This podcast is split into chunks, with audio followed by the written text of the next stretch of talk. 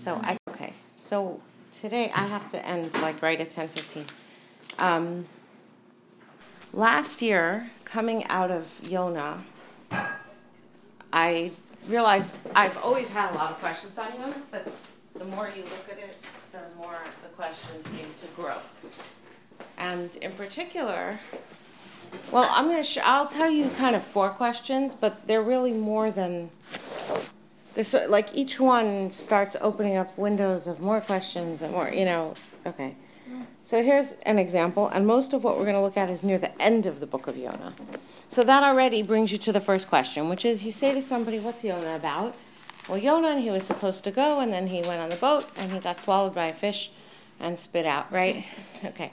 And then you get to the end of the story of Yonah, and then there's like one more chapter where he's sitting on this dune or hill and the booth and the tree and the worm and the sun and like yeah. what is what is it and then it's over and you go on and then you know next year you come around again and it's the story of Yonah and the fish and and Nineveh and they do tshuva which would be like the sort of the place you would expect it to stop that should be the end of framing it okay. I mean his life didn't right. stop but like much as he may have wished it did right. and and then it just there's this extra chapter so, in one way, it kind of goes on beyond what you expect, and in another way, it ends abruptly. Because then you have this extra chapter, and Hashem says, So you felt compassion, or you had this feeling about the kikayon tree that you didn't even put any work into, and you didn't raise it. It just came and went in a day. Kikayon tree? Yeah, this kikayon tree. And shouldn't and do you think that I don't feel compassion for Nineveh, which is so full of people and animals? And then it's over. It's like not even sound like the end of the conversation. Mm-hmm. So on the one hand, it goes way past what you expect. I don't know about way past. It's not such a long book anyway. And on the other hand, it ends abruptly. Mm-hmm. For the new for whatever this new topic is, and why is there a new topic, and why does it go on? Because if the lesson was the the lesson we assume, which is that this is about tshuva. So it's about Yonah going to Nineveh and telling them to do tshuva, which they do. Then why do we need another chapter? Meaning, you're always going to be the Torah is going to be choosing which part of the story to tell us. So it's only going to tell us the parts that are important for the lesson that's being taught. So there's this extra piece. This window is open a little longer than that, which Where suggests does the piece start? Chapter it's basically four. chapter four. Yeah. Oh, chapter four, and and does it end? What is this at the top here? Virtually all? No, never mind. No, that's not it. Okay. Yeah. Okay, no, so that's another here. piece. Okay. Okay. So, um, pretty short, actually. It's not a very long book at, at, in the first place, right? But certainly, I think I'm going to take one of these so I can be on the same page as you. It's not very long, but we have to ask ourselves if the story isn't over until the end of Parak Dalid, because it's over. You know, in a Haftarah, you don't always read the whole thing. This is the whole book. This is it. there aren't some other parts that we didn't read because they weren't part of the Haftarah. Like, right. this is the whole thing. So, if that's the case, that means that this was also part of the story that needed to be told. Are you saying that this is that the Haftarah is a book? The Haftarah is, is, an entire book. Yeah. That's it. There is no more yeah, of it. Rus, it's not like right. right. Yeah, well, Rus, we do read the whole book of Rus. Okay, right. Right, but, but like on a normal week, right. you read a Haftarah, and okay. it'll be a chapter yeah. from Oh, wherever. It won't be the, it's not the whole Bereshis, exactly. right? You, it's not the whole life of Abraham. It's right. like the Akedah part, starting exactly. at the beginning and ending at the end of that part of it. Uh, right. Okay. Right. This is so the this, whole thing. But this is the whole thing, which means that that this isn't just that some piece was selected for the Haftarah, but that this is the part of his life that was selected that's relevant for the whole book. Mm-hmm. So it's all one kind of story. Okay. Baruch, if you have a minute, I have two words that I wanted to ask you to translate, which Nelson translated for me last year, but I didn't write it down. Um, hang on. I don't need to like confuse everyone. Back Backdoor store. Okay. So one question was, why does it end like this at all? And that's really, I think, what has always bugged me the most is what is this about? It's hard to understand what it's about at all. And then there's What things that jump out. Some kind of a tree, some kind of sounds a like plant. A corner, kikayon, I don't know, So I- I've heard it translated as a vine, a vine, vine with, with like broad leaves. and- a vine, Haven't heard that. Okay. Let's see if Rav Hirsch gives it. a- okay. A worm. He just translates it as kikayon. it's a plant of some sort, and in this case, a very fast growing one. Okay. Another question. And this, I have not heard anyone ask this question, okay? This is just my question. So, Parak Dalid, right, the fourth, fourth chapter. If we look at Pasuk Hey and Vav, 5 and 6. Vayetze Yona min ha'ir. Yona left the city. Vayeshev mikedem la'ir. And he sat himself east of the city. Vayas lo sham sukkah. And he made for himself there a booth, a sukkah. Vayeshev tachteha batzel. And he sat under it in its shade. Mm-hmm. Ad asher yira, until he would be able to see ma yiyeh ba'ir. What's going to be with this city? What chapter are we in here? Four. Oh, oh, Chapter 4, Pasuk 5. I see this. Vayiman Hashem Elokim Kikayon. And God, Vayiman is like appointed or designated a Kikayon, this tree.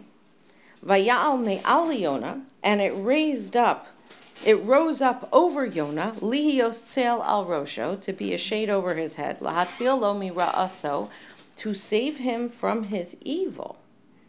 I don't know what did they translate here It says, to save him from his discomfort. Right, That's a little different, but you could see why.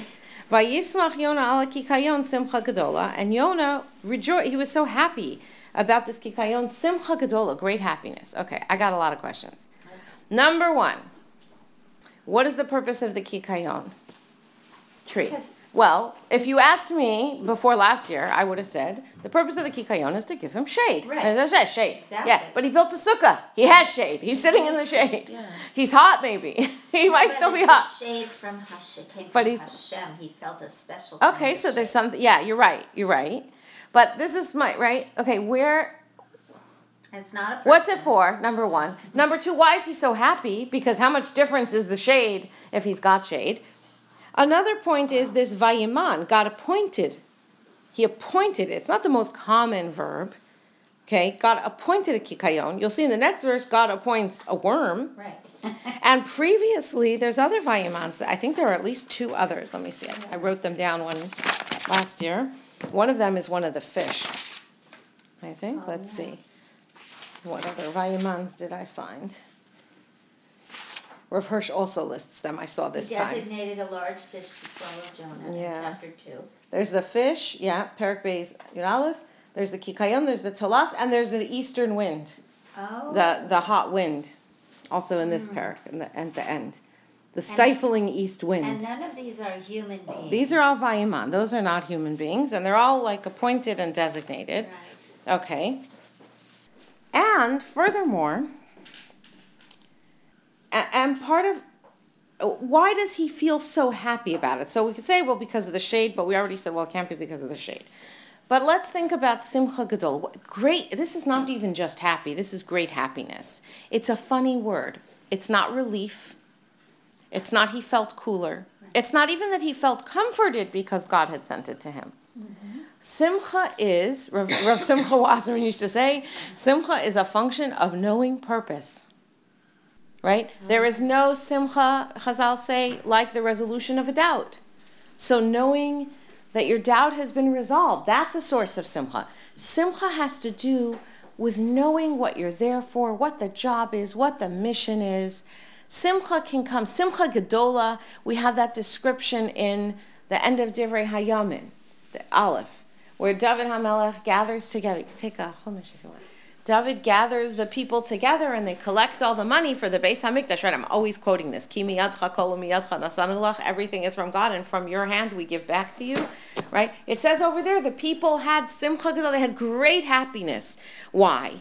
They rejoiced and they ate and they drank. Why? Because they had taken all what Hashem had given them and they were dedicating it properly.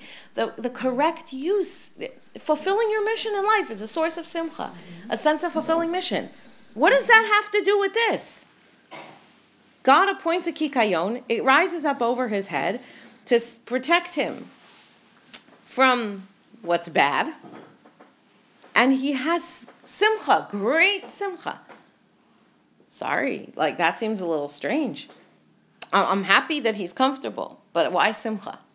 Maybe because he feels forgiven for his, his earlier.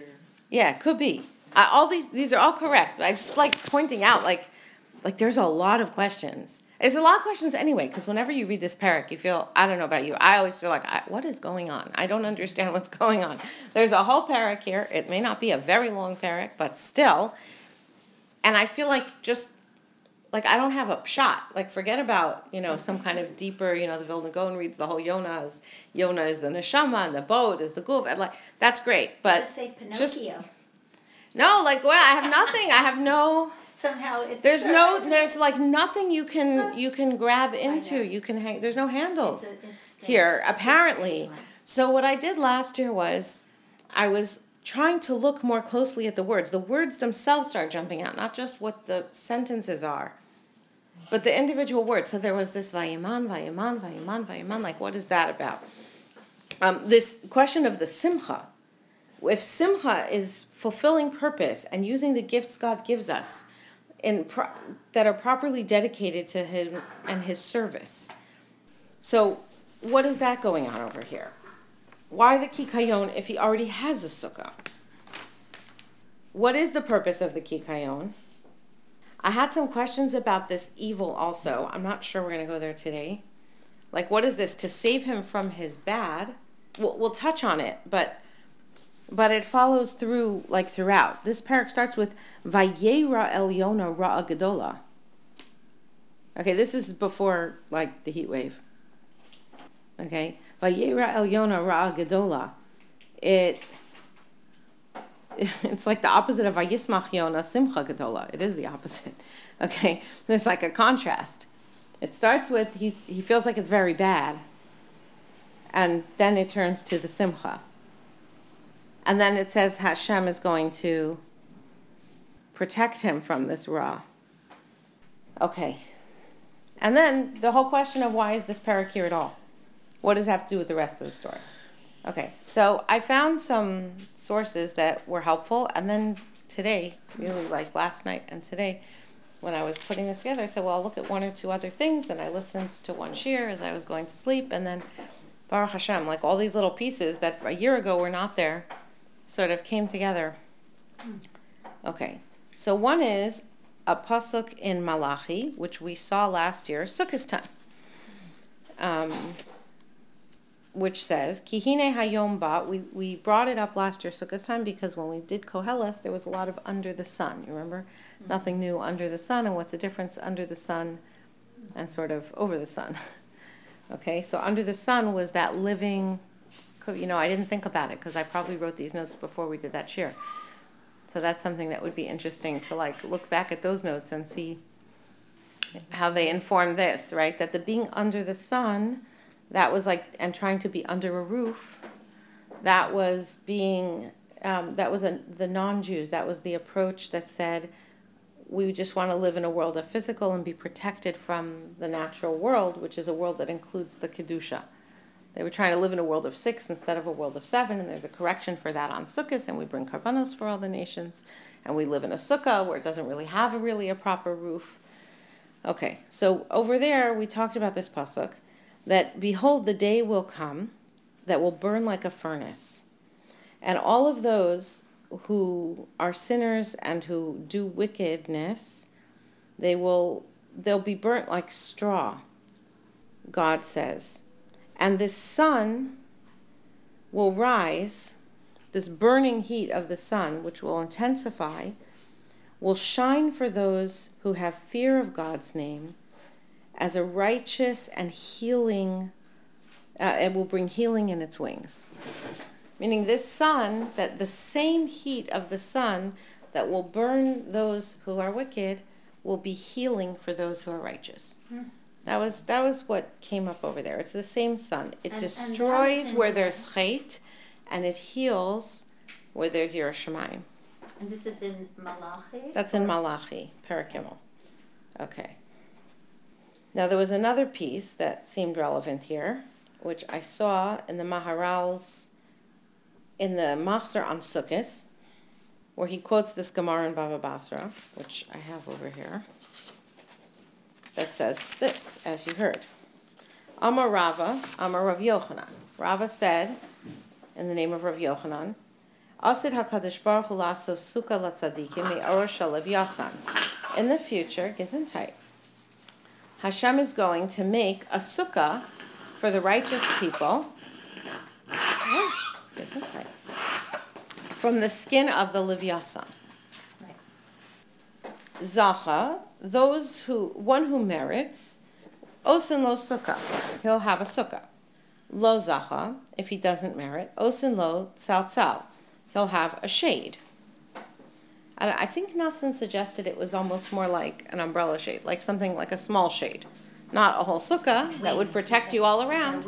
No, Bar that was Baruch. Baruch oh, said no, Baruch was saying that the verse that has the word tzatzal talks about the shade of wings, oh, but this is not saying anything about wings. Okay, if he merits, it, they'll make for him a shade. If he doesn't merit, they'll make for him a necklace some kind of, I don't know that it means necessarily a necklace, it could be like a, a sash, like something wide, or a scarf, hmm. something like that. So it's some kind of protection, but it doesn't protect the whole self, it just protects part of you.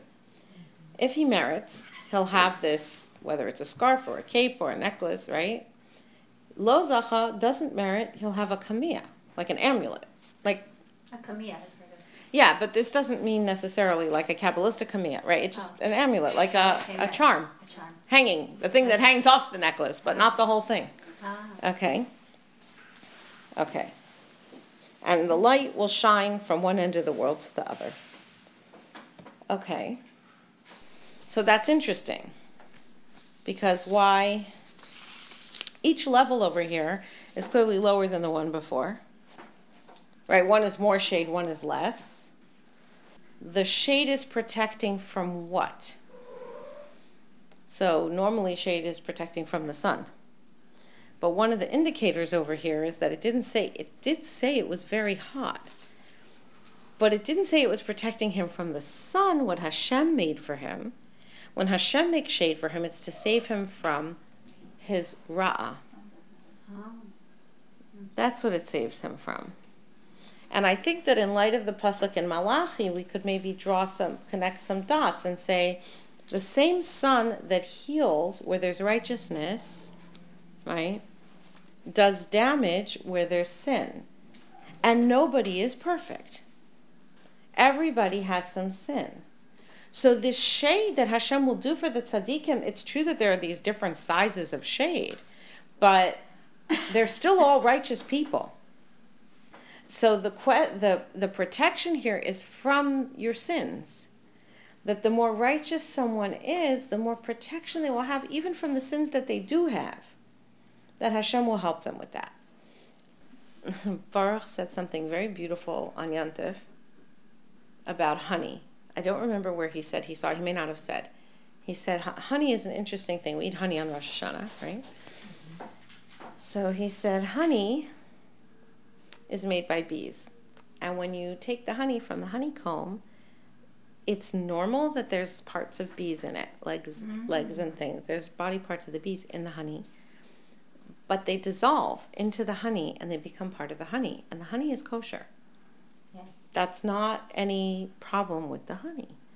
So he said one reason why we have honey on Rosh Hashanah is it's an expression of our tefillah that we should be fundamentally righteous and that there will be sins, there will be impurities, but that in doing tshuva, where our impurities also become part of a correction. So they become part of the good whole. And that they shouldn't be actually a blemish in us, but they should become yet another part of the whole that's That is sweet and good. Yeah, it was very, very nice. Okay. Idea of honey. Mhm, right. Yeah. Okay. Okay, so I'm still left with the question with what is it that seemed bad to Yona? What was bad to Yonah? And how is the Kikayon sheltering him specifically from that badness? And then why is he so just why why is his reaction to that simcha, which doesn't seem like the expected reaction? We would expect some other word to explain that he was happy about it, and then how incredibly devastated he is afterward, and the lesson he learns, which then abruptly ends it all. Now it's over. So somehow this is the lesson. What seemed bad to him, and how he handled it, and then how Hashem responded and then took it away and then taught him a lesson from it. That seems to be a key message. And you can even see that because the message keeps coming over and over again. So, for example, it was bad to Yonah, this is the beginning of Dalit, Vayicharlo, and he was angry, and he davened to Hashem, and he said, Isn't this what I said all along? It, it has such different words than bad and angry. It has this displeased Jonah. Yeah? Because- grieved him. Right, I'm speaking like- strongly, but I'm just yeah. using the same word again like because it says Ra. Ra is Oh, like it does say raw. Vayera El Yonah Ra Gadola. Yeah, That's what it yeah. says. There's so many different nuances of it. Yeah, then okay. And he says, "Cause I knew you that you Hashem are, are you're patient and you're merciful, v'nicham al hara, and you'll you'll be able to forgive the ra. So just let me die. It's better I should die than that I should live." And Hashem said, "Hahetev charalach." So there's a lot of explanations of that. The way Rabbi Reisman reads it is, "Okay, you good and angry now," which is interesting way to read it. Here they said, Are you really so deeply grieved? Which makes it sound like God saying, Oh, I had no idea. Were you so upset? Never mind, let me fix it for you. Which doesn't make any sense. okay, that for sure doesn't make sense because number one, God knows how he's feeling. Number two, like, what could be meaner than saying, Oh, let me fix it for you. Here, you can have a palm tree. No, let me take it away. Like, that's just teasing. So, none of that makes any sense anyway. Okay. I'm not exactly certain what it means, by the way. Hahetev charalach. By the way, I saw somewhere, it might have been in my own notes before I credit this to anybody. Hashem said, doesn't say Hashem said to Yonah. Oh. Now, throughout the Torah, there's many places where Hashem says things and doesn't say it was addressing anyone in particular. Vayomer Hashem Yehi Or. Like, doesn't mean he's talking to somebody. It means he said it. There's a reality there. But it doesn't actually have to mean that that's part of the Nevuah. Okay? Just pointing that out. Okay? Hashem said, Hahetev charalach. We have a word that's similar, which is hetiv, who hetiv, who metiv, who yetiv lanu. God does good. I don't think it's a stretch to say, and Hashem said, is that is the doing good angering you? I'm doing good. Does that anger you? And Yonah went out of the city and he sat over there and he, he and he made a sukkah and he sat in the shade of the sukkah.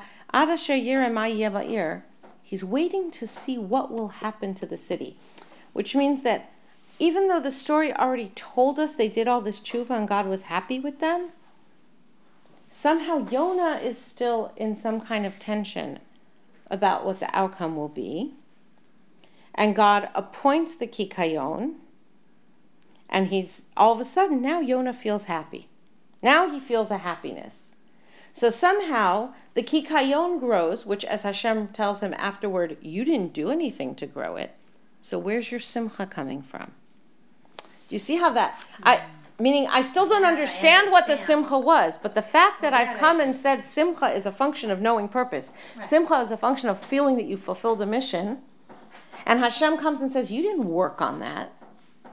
That's appropriate as a response to misplaced simcha.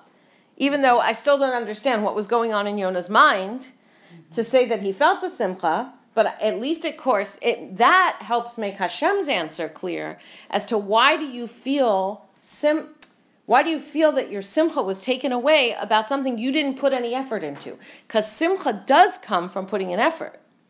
Okay. And he sends him this. Hang on one second. And then there's this this harsh wind, and he feels faint. And again he says, um, he feels like he could just he he wishes he would die, and he says it would be better to be dead than to be alive. Vayomer Elokim El Yona. This is not the same as the other pasuk. Now Hashem says to Yona, chara lecha, al hakikayon. I really think it means is it in the doing good is making you angry. But why is he overreacting and saying? Well, he's not overreacting, right? But like, why, why would he? Why is he depressed? Why? Right? It sounds like he's depressed. manic depressed. He's bipolar. One minute he's happy, one minute he's depressed. It's, he's not though. We're gonna get there. Okay. And and Yona said, "Hey, Tev Harali, ad moves." Yeah, like this kind of doing good. This makes me angry, ready to die. And then Hashem answers him. If that's how you feel, even about something you didn't work on, imagine how I feel about a, a country that I've been watching for thousands of years and nurturing them along. Okay.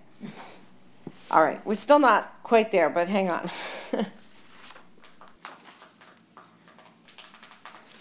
All right.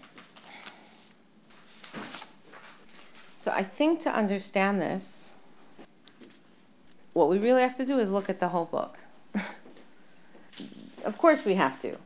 But that's helpful because not only will we get insight into this last chapter, but hopefully we'll start to see that it's one long story instead of like a story for three chapters and then this fourth like appendix or add epilogue that, that doesn't appear to be connected to what happened before other than incidentally. Like while he was waiting to see what happened, this other situation happened, which is really what it sort of sounds like most of the time. Okay. I think there's a clue here. This is, again, a lot of it is just me thinking, but soon I'm going to get to some sources I found, which I love the approach. But I want to share with you these thoughts also. Not because they're all right, because they might not be, but because I want to share with you like what how I got from where I was to where I'm getting. Okay, when he says here in pasuk gimel, the third pasuk, he says, "I'm so upset. Didn't I say that I wanted to run away? I didn't want to be here." Ve'ata, and now Hashem, take my soul from me. It's better to, my death would be better than my life. Okay? He's not suicidal. He's asking Hashem. But that's interesting that it starts with Gesundheit, with the word ve'ata. Because Chazal have told us, ein ata el tshuva. The word atah, now, is a word that tells you tshuva. There's an opening of tshuva. Okay, now that it's surprising only because I didn't understand there was tshuva happening in this parak. It's not surprising because it's Yom Kippur. Yeah, exactly. and this whole story was about some kind of tshuva. And something has changed from the beginning of this little chapter to the end. But I don't know what it is. Because in the beginning, he says he's upset and would rather die. And at the end, he says he's upset and rather would die. But then there's this like closing statement from God, and then the whole book ends, which suggests that, that now no more message is necessary, meaning he did get the point. Whatever this message is that Hashem sent him was something he needed to hear, and he heard it. But how does it show the tshuva? The word ve'ata. No, so that's a whole different shiur. We did it a year or two ago. But the word ve'ata and now in Torah always means that this is an opportune moment for tshuva, consistently. Whenever okay. Whenever it says ve'ata with an ayin, which means with now, not yeah. you, it means now. Okay, and it has to do with the idea that tshuva starts with a feeling of emotion and immediacy Like, oh my gosh, look at where I've come to. Look at where I am. Look at what my life has become. It's not a looking back and saying, oh, I sinned, or where do I want to be. Those follow. Mm-hmm. Real tshuva starts with a feeling in the here and now, a realization of where I am now, and then goes to the past and says, what has, how did I get here? What did I do wrong? How have I fallen short? And then to the future, what could I do differently to make it different and fix it? Okay. All right, so now I'm going to try and share some thoughts that are maybe a little closer to answers than the questions a little bit. One,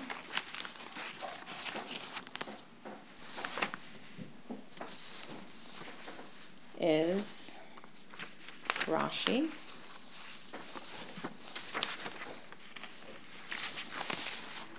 Rashi says at the beginning of Yonah,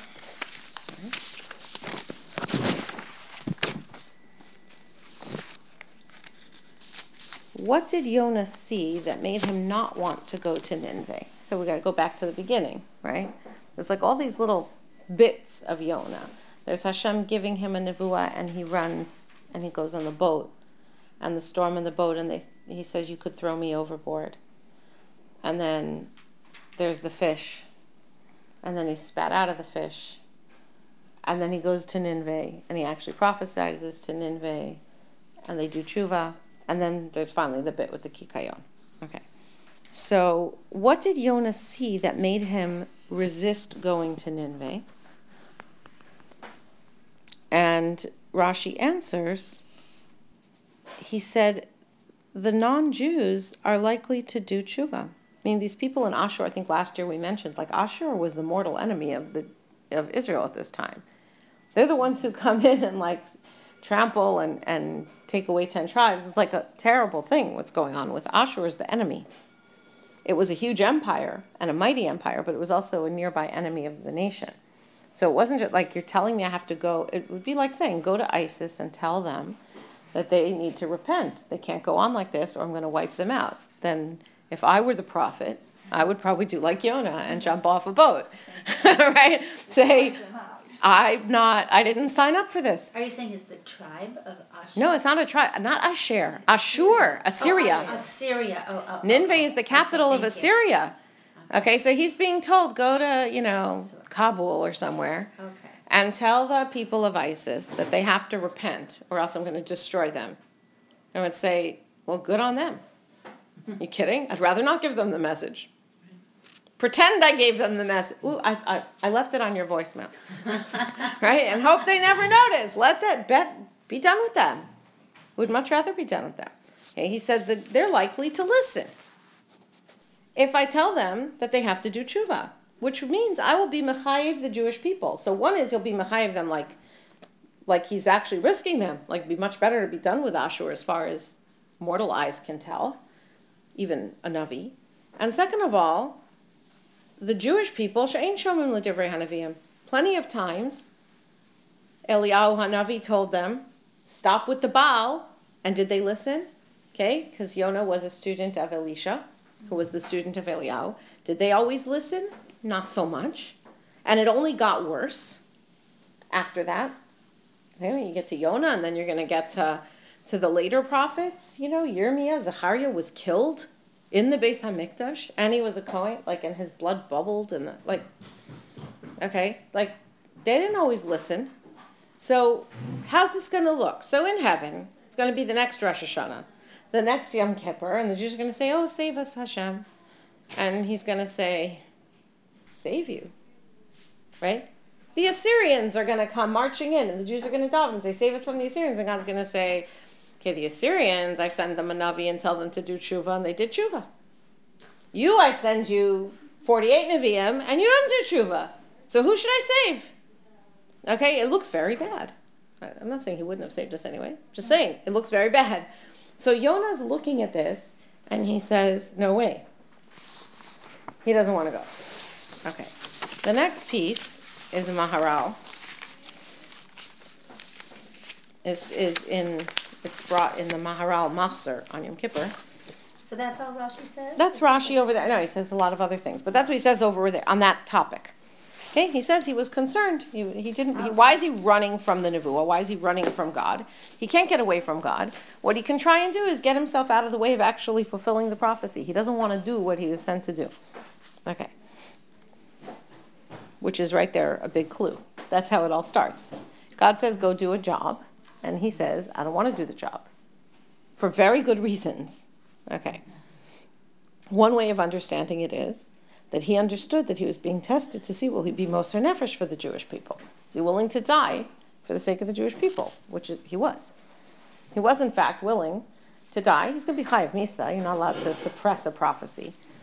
And, and he knows it. He's like, yeah, you know, halachically, you can throw me overboard. Mm-hmm. He can't, like, he can't throw himself overboard. Now let's do that. You're not allowed to kill yourself, right? But he could tell them, halacha lemaisa, like you have a question, you've got somebody on board who's endangering you, you could throw them overboard. And they do, right? Yeah. Like, and why? Why? Because, like, he, anyway, he knows he's a goner, right? And okay. So there's a big parallel here to the Akedah and being willing. There's some kind of willingness to give himself up for Klal for sure, for sure. Okay. So the Maharal says over here, he says, obviously Yonah didn't think he could run from God. You know, Rav Hirsch puts it like, God doesn't give prophecy to simpletons. Like, he says it like, uh, if we consider that according to Jewish teaching, the Spirit of God does not rest on the simple minded, on people who are mentally and morally immature. But on the contrary, the highest spiritual, intellectual, and moral accomplishments must first make them worthy to be chosen as prophets. Okay, so like, you know, every little kid knows Hashem is here, Hashem is there, Hashem is truly everywhere. It's Beferish Uncle Moishy. So it can't be that. But nonetheless, says Maharal, the fact that he was acting in a way that said he can run from fulfilling the mission. Mm-hmm. And he gives different explanations, meaning he can run because the prophecy wasn't fully formed, it was only the beginning of the prophecy. So if he goes out onto the water and leaves Israel, and this was his first prophecy. I mean, think, you know, his very first prophecy is go to Nineveh and tell them. So his very first prophecy. So he was thinking like any Navi can only get prophecy if it, at least it has to start in Israel. After that, he could keep prophesying outside. So he's thinking if he can just get on a boat and get away, maybe he won't become a Navi all the way somehow. Like maybe it's not completed, right? So he's sabotaging. Uh, Rav Hirsch points out also it doesn't say he's running mipnei Hashem from before God. It says milifnei Hashem before God, which means, which is like what we use in terms of doing a duty.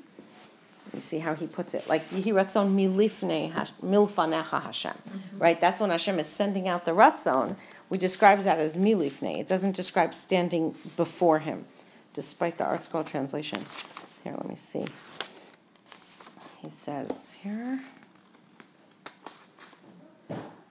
Also, this Haftar. is his first, his first one, and maybe he's not even used to. He's getting used to the idea that he's going to be that he's a prophet. This is not what he thought it was going to be like. Yeah. Mm-hmm, mm-hmm. It's not what I signed up for. not what he signed up for. Okay. okay. Here it is. Milifne Hashem, literally away from standing before God. That's what milifnei Hashem means. From lifnei Hashem would be standing before God. What he seems to have in mind was the idea that the state of prophecy could only be attained in the first place on the soil of the Holy Land. And once he had become a prophet, he could receive the word of God anywhere. Which is why this if it hadn't been his very first prophecy, he wouldn't have thought that that was a possibility either. Right.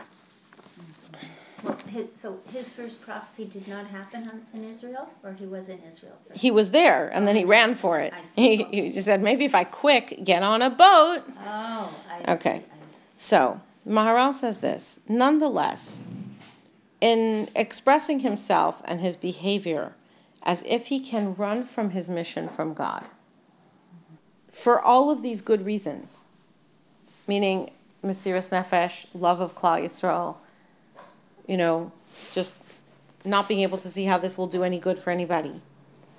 Nonetheless, it is a miyut, a minimization of kavod Hashem in the world.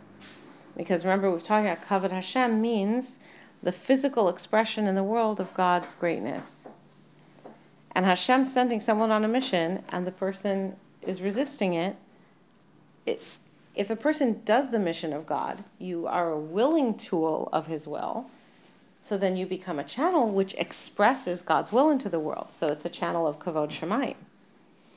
The opposite then is a minimization of kavod shemayim. Also, not exceeding the mission, I mean, being able to show that a nation can bend their own will to Hashem's. But that that would seem to be a positive thing. Yeah. But it didn't to him. Right. It didn't seem positive to him. He says, Chas v'shalom, it's as if he's saying there's some other force outside of God. Uh, the running away, saying like, oh, I'll go over here and I'll like subvert the mission or the purpose that God has set is a little bit like as if saying that there's some kind of way you could do that, which is not true. You can't. But saying that is a minimizing of God's yeah. glory. Because even when a person sins, that is a minimization of God's glory. But they can't thwart God's will.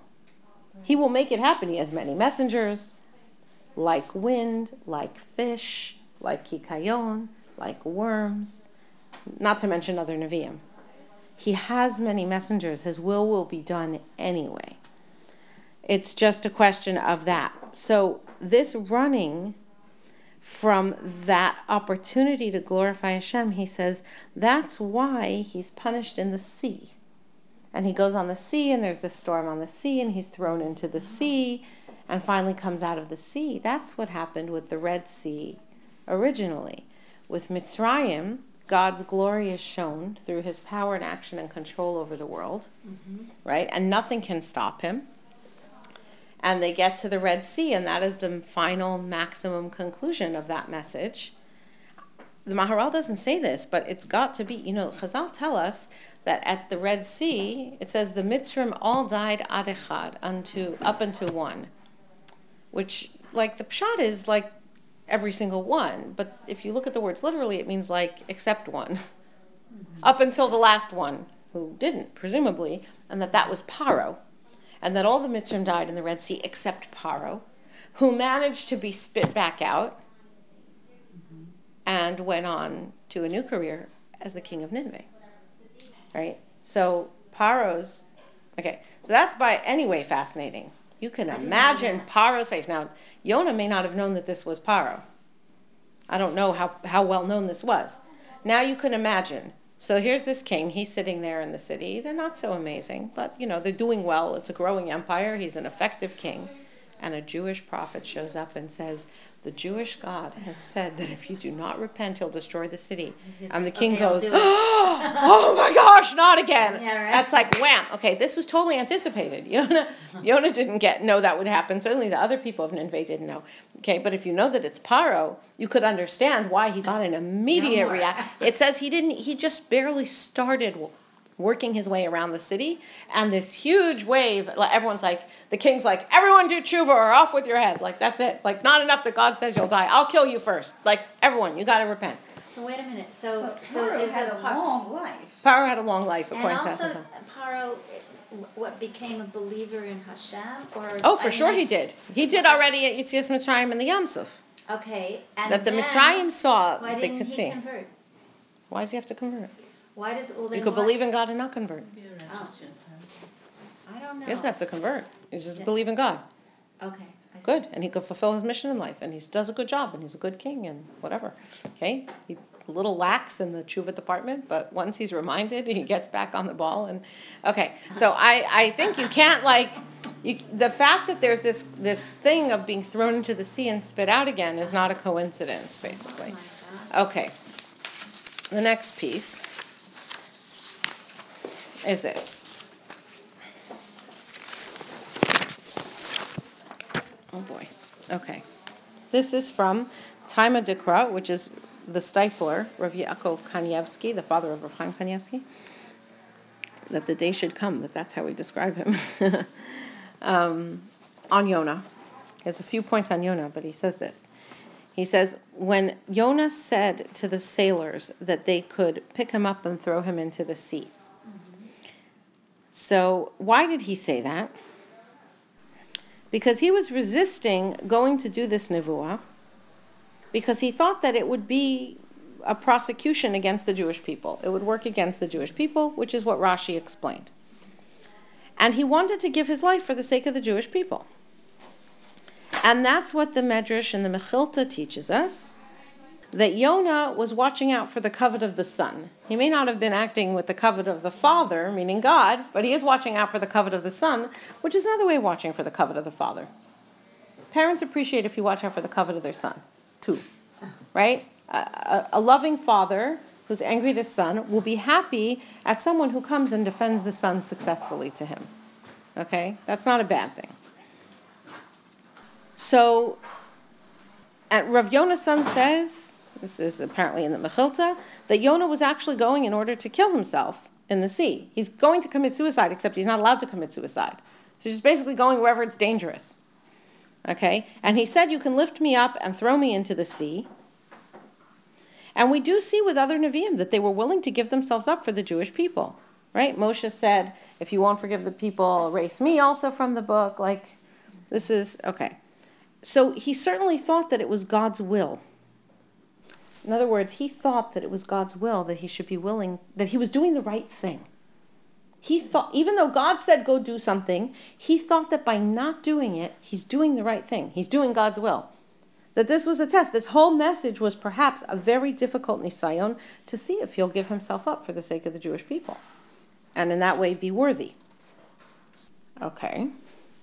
He sort of. Rav, Hirsch says, Right. yeah, Rav Hirsch says, It's weird yeah, he's not taking God's word yeah, right. as it should have been. As it, he's not taking it as straight. He's saying God's telling me to do this. Can't possibly be I should do this. But God's telling So I'll him, stand up, right? But sometimes Hashem says, "Don't." Hashem says to Moshe, "Don't daven to me anymore." And Moshe understood from that, "Oh, I should daven." Like, how do you know? Okay, I don't know. I don't know. Okay, so here's what Hirsch says. There is a theme here that answers it in a way. Uh-huh. Okay. Rav Hirsch says, this is unbelievable. He says, this story, it's true that it's a story about Shuva. And it's true it's a story about Nineveh. And it's true. But you know what it is? We're being shown here, from the beginning to the end of the book, is one story. And it's showing us how God educates a man who is already of high spiritual standing to be a prophet. This is his first shlichus, his first being sent out on a mission. And sort of like to pop the punchline in advance, right? All the things that Yonah thinks are the purpose of the mission are kind of secondary. The bigger mission here is him. Is turning him into being a prophet. This is a big change. The whole story forms the beginning of his mission and presents itself as his education, his being trained to be a prophet. And this really holds together the whole book. So now, if we go back and we look through this Sefer again, what we see is a new way of understanding it, which Yonah, from where he stood, could not really see. Or at least if he did see it, it was only at the end. But all along, he didn't see it. It was a process. It also, if you place on top what the Gaon says, it's also very true. Yeah, it doesn't contradict it. It's just this Like, understanding, the think in life training of the person. Yeah. And that the higher and loftier the person, the more it is that Hashem is speaking to him through these different mm-hmm. events that go on. Okay. Well, It it sounded like you said that Yonah thought that was the case. That, that he thought this was a test. So that was right. see The, if he Ra- was Rav Yaakov fulfilling. Said he thought the test was to see if he'll be Moser Nefesh. Mm-hmm. Okay. But if we see everything in this sense, then we can look now at the story fresh and see that it's consistent all the way through from the beginning straight through to the end.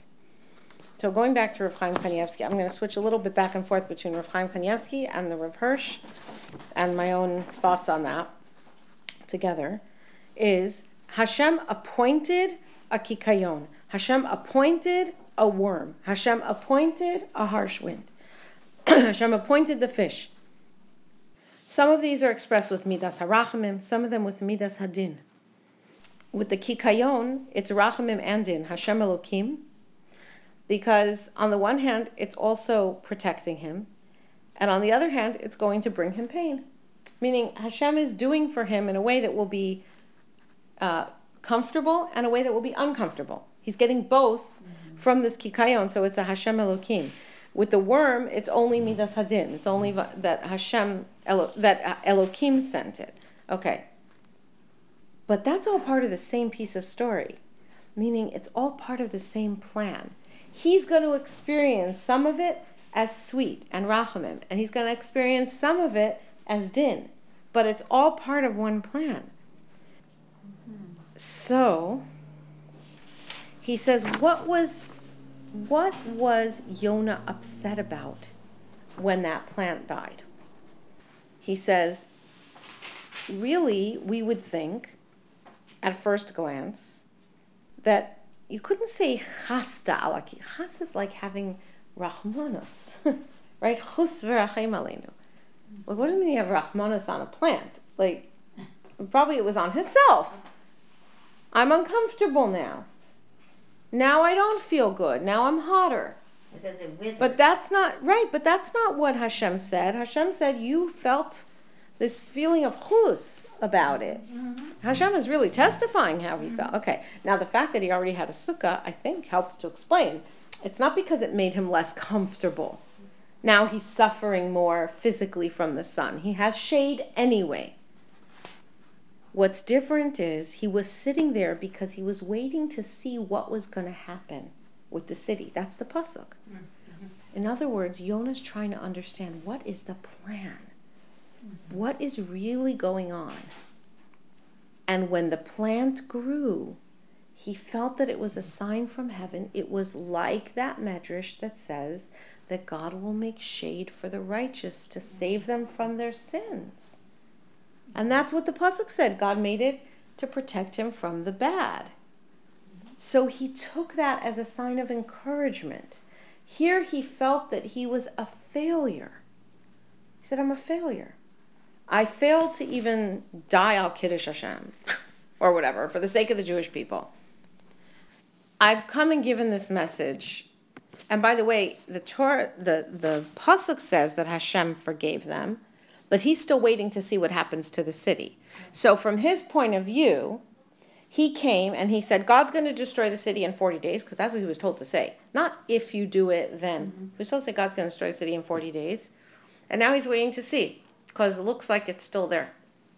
And you feel pretty stupid if you're a prophet, and you say, now you know that if people do tshuva, then they'll be saved. Okay, even a bad prophecy doesn't have to come true if people do tshuva. That changes the whole reality but man, you feel stupid. And what do you think the people of Nineveh are going to think about you? How are they going to treat you? Being a, being a Navi is no guarantee that your life is safe. Yeshaya was killed, Zachariah was killed, right? It's, you can't get a life insurance policy for a Navi. Forget it, right? Like, you have to say a lot of unpopular things, and then if it doesn't happen because the people did do tshuva, then who knows what they're going to think about you. Everything he feels mm-hmm. like is a failure. That's why he keeps saying it would be better to die than to be alive. Mm-hmm because it would be better that I didn't live than be- than living and failing and not fulfilling God's mission. So he's saying there, and all of a sudden this kikayon grows, and it's like, oh, maybe I'm not so bad after all. Maybe really, Hashem is giving me a message that in some way I'm not a failure. I'm actually righteous, and then it rots and it's gone. And so that's why when it grows, he feels simcha gedola. It's about his mission and purpose. It's it really is. It has nothing to do with the work he put into the plant. He didn't put in it. It's what the plant represents. And then it's gone, mm-hmm. which puts him right back where he started. So now he's totally confused. I'm sitting here waiting to understand the plan, and I'm back. It's worse than before. Now it's even more confusing. Okay. His ikar anger was on himself, says Yaakov Kanievsky. And the anger was that he couldn't understand what was going on. He didn't understand why he was given the prophecy in the first place. He didn't understand why he should go and tell Asher. He didn't understand why he wasn't allowed to Stop, thank you. He Wasn't didn't understand why he wasn't allowed to be Moser Nefesh. Here he's trying to be Moser Nefesh for them. Even that wasn't allowed. He didn't understand why he gives the prophecy and what are they doing about it, not doing about it. He doesn't understand why the Kikayon comes and why the Kikayon goes. But Rav Hirsch really clued us in. The mission over here is the education of the Navi. Mm-hmm. And, and the education of a great man to be a Navi. Do we hear more about Yonah? Almost ever? nothing. There's little bits of him here and there. He did go on to be a Navi. I mean, in other areas, and he interacted with kings, but this is his big story. Mm-hmm. And the message is that what you think is a big catastrophe, right? This parak started with, and it was bad to him. It was bad for Yonah in his eyes. What you thought was a big catastrophe was not a catastrophe. In other words, your job in the moment is not to figure out what God's plan is, because you don't know. Your job from the beginning to the end is to know in this moment what's Hashem's will. And what is the message of tshuva? Because this story, as Rashi and Abarbanel teach us, the story of Yonah is teaching us to shoot the power of tshuva, and is teaching us about hashgacha pratis. Hashgacha pratis, right? It's the same thing. It's understanding that Hashem controls everything. He will send a fish, He will send a wind, He will send a boat, He will send a man, He will send a tree, He will send a worm, He will send a wind, whatever it is. God controls everything. It's the ultimate hashgacha pratis. And when a person is fully absorbed in that thought, that's yiras. That's being constantly cognizant of God's total power and control over the world, that is a source of simcha. Because now I also see myself as a tool in the hands of God. And that's ultimately what a Navi needs to be in a much higher level. A Navi is a mouthpiece for God. That's what his job is.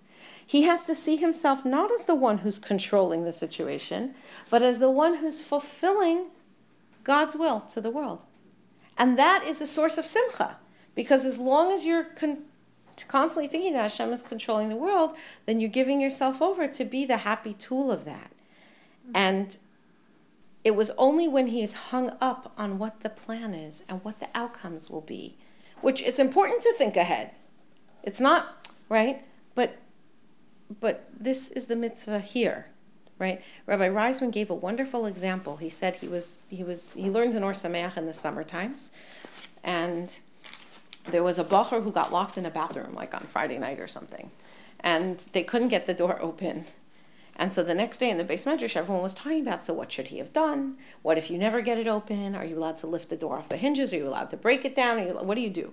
Okay, and uh, he said, well, the truth is, breaking down a door, lifting a door off the hinges is nisr deraisa, so probably you have to stay in the bathroom right? And so one boy said to him, "Yeah, but what about kiddush? What about cholent? What about you know motzi? What about learning? What about davening? You know, he's in a bathroom. Like what's it? Okay, so Lamaisa, we think our avoda on Shabbos is to do those things, which it normally is. But if God has seen fit to lock you in a bathroom, then apparently it's not. okay, like right. right. like you understand? Right. Like this is if God has seen fit to send you to do this job, then apparently it's not. And I think there's a sort of a, and, and I'm sure there's more beyond the plan of educating Yona. I'm sure there are other, but I think I wanted to point out that there is a very sweet irony, which is that he was so concerned about teaching Klal Yisrael. And he was a, and every single year, we learn from him about tshuva. Not only the tshuva of Ninveh, it's his own tshuva, where he says, you know what, Hashem, you were right.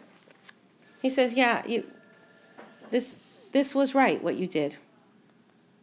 He says, he, he answers back, Heitiv Harali Admavis, you were right. You can say it like this you were right to be angry at me. you can read it that way also, right? And that's a longer lasting tochacha and a more successful one than he probably could have dreamed of on his own. So if tshuva is changing our will to be whatever God's will is. Whatever's God's will, that's what I want to be my will. And I want to make that my will. That's not just like passive, right? That's like, that's what I want is to be doing Hashem's will. So through that, I'm going to fix what I've done wrong, but through that, I'm going to fix what I'm going forward. So then there's a challenge to learn, which is what is His will? And that He is guiding that through all the events in our lives and sending us to where we. That is, there's a lesson here from Yonah about tshuva, about what it means to understand that God's will, we, we're human. Even a Navi isn't always going to know what was God's plan. Right? Moshe said, Show me. And Hashem said, No, you're not going to see it. Not in your lifetime. You're not going to see it. So this is. I, this is that difference between Dayan Ha'emes and Tova HaMetiv. When we experience things and we try and sweeten the din, we try and understand that the din is really is really good, but we don't experience it as good. And that's also part of it, that like accepting that into ourselves, that's the message of the whole book. Right? It's when we say, I'm trying to do good, so why would Hashem do this to me? I had that Well, situation in Rosh Hashanah, I mean. It happens to us all the time, right? With, you know, like, for example, I had ants, Oh, and I had to do the cooking, and, and the ants, and I said, why are you, Hashem? why would you stop me from doing what you want? Cooking, I have to do, what kind of Right. Nisayon is this? What am I, what did I do that I, you know, why do I, so I'm like going through it and just like thinking about how awful, you know, I got the ants, and I'm just doing whatever, but the ants stopped right at a certain point. No more ants. And I said, and I kept checking. I said, wait, Mm-hmm. there's no more ants. Like this was my answer. That there- It was like it gave me a feeling of that I that I was in the moment or being with Yeah. this, this That that was the moment. That was it. That We was. could the say, like, why would this happen to me if I'm doing the Yeah. right thing? Yeah. The answer is, And then when could be it's- now. I'm asking a different thing of you than what you thought was your right thing. I know, and but I was shocked that the ants. That finally, Yeah. when I'm s- that the ants He ants. even controls ants. Yes. And Okay. that was shocking to me. Baruch was just Hashem. like, That's amazing. Amazing story. Okay, thank you. Thank you. Gemar Chasima Tova. Gamar Chasima Tova.